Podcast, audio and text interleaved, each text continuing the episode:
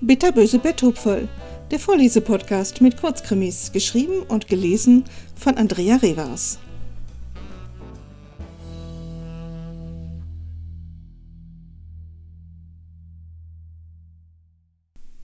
Ein Schicksal schlimmer als der Tod. Langsam richtete sich Harry auf. So, fertig. Die Lichterkette leuchtete im geschmückten Tannenbaum und reflektierte in den Glitzerplättchen der Weihnachtsdekoration. Gold und Silber. Das waren für Harry in diesem Jahr die Farben der Saison. Liebevoll betrachtete er die orientalisch anmutenden Kugeln, die er persönlich ausgesucht hatte. Seine Frau Barbara hatte dafür leider nur wenig Sinn. Ihr war wichtiger, dass der Baum kindgerecht war. Deshalb gab es in den vergangenen Jahren nur selbst gebastelte Strohsterne und merkwürdig anmutende Formen aus Salzteig, natürlich handgefertigt und mutig bemalt. Mit etwas gutem Willen hätte Harry die künstlerischen Fähigkeiten seiner beiden Söhne wohl zu schätzen gewusst. Doch der hielt sich in Grenzen. Früher, als die Kinder noch klein waren, da hatten die Weihnachtsfeste noch Freude bereitet. Er hatte für Kerzenschein und besinnliche Musik gesorgt, den Baum geschmückt und das ganze Haus in eine Weihnachtsstube verwandelt.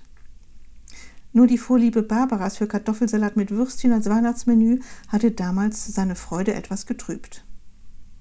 Doch mit den Zwillingen hatte sie tatsächlich viel zu tun gehabt.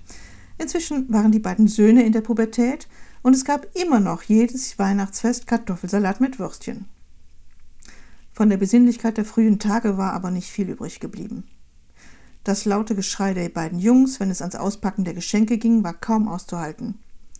Dabei waren es selten Freudenschreie, sondern eher Beschwerden. Wieso hat der und ich nicht? Meins ist viel kleiner. Immer bekommt der die tollen Sachen. Auch beiden exakt das Gleiche zu schenken, brachte keine Erleichterung.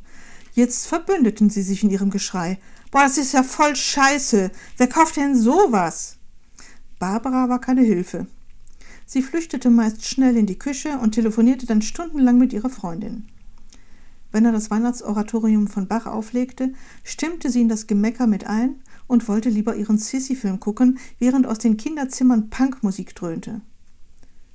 Er hatte es so satt. Früher hatte er sich auf Weihnachten gefreut, doch in den letzten Jahren waren die Festtage nur noch ein Graus.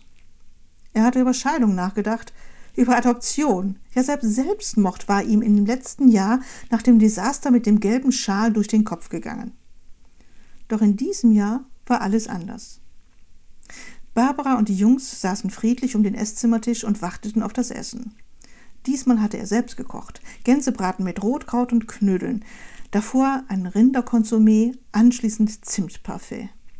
Der Duft der Gans zog bereits seit Stunden durchs ganze Haus. Nach dem Essen würde er gemeinsam mit der Familie das Weihnachtsoratorium hören und die Weihnachtsgeschichte vorlesen. Das hatte er schon seit Jahren nicht mehr gemacht. Vielleicht sang er sogar ein Weihnachtslied. Die anderen würden wohl nicht mit einstimmen, da sorgten schon die strammen Knebel für. Überhaupt hatten sie eher dekorativen Charakter. Nachdem er die drei heute Morgen betäubt hatte, machte er sich die Mühe, ihnen die besten Kleider anzuziehen und den Jungs sogar einen Schlips umzubinden noch von der Konfirmation. Sie sahen recht fesch aus. Die Knebel passten natürlich farblich zum Outfit, wie auch die Hand- und Fußfesseln.